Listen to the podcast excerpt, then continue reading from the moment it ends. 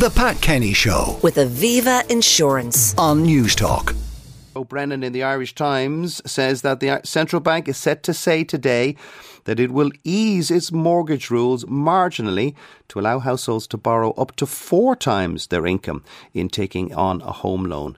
Uh, this marks a change in the current limits in place since 2015, where lenders are restricted to only offering loans of up to three and a half times income to most mortgage borrowers.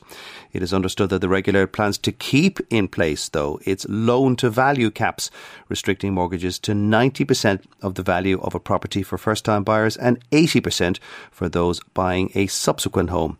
Uh, the bank has declined to comment. The central bank governor, Gabriel Makhlouf, announced in May last year that he was carrying out a major review of the effectiveness of the so called macro prudential mortgage rules outside of the usual annual assessment to see if they needed minor tweaking. And we will discuss this in the markets later in the show.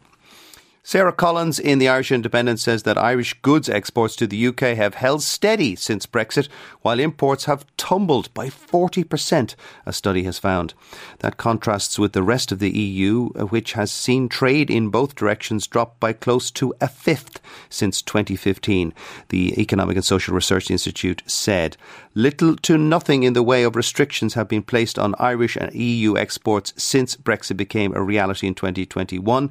The EU, however, has introduced a raft of new paperwork and vet checks, particularly on plant and animal products coming into the bloc from Britain.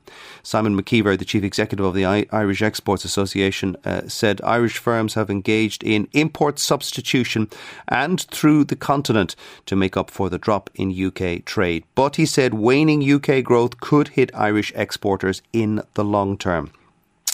And the Washington Post says that President Biden will announce on Wednesday that he is releasing 15 million more barrels of fuel from the Strategic Petroleum Reserve, a move aimed at easing gas prices three weeks before voters, anxious over rising costs, head to the polls uh, as the Democrats have been battered by Republican Party attacks on the economy.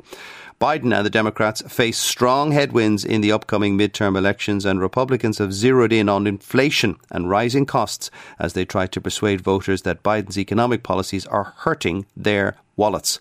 Polls regularly show that the economy and the cost of living are the top of voters' concerns. The Pat Kenny Show, with Aviva Insurance. weekdays at 9 a.m. on Newstalk.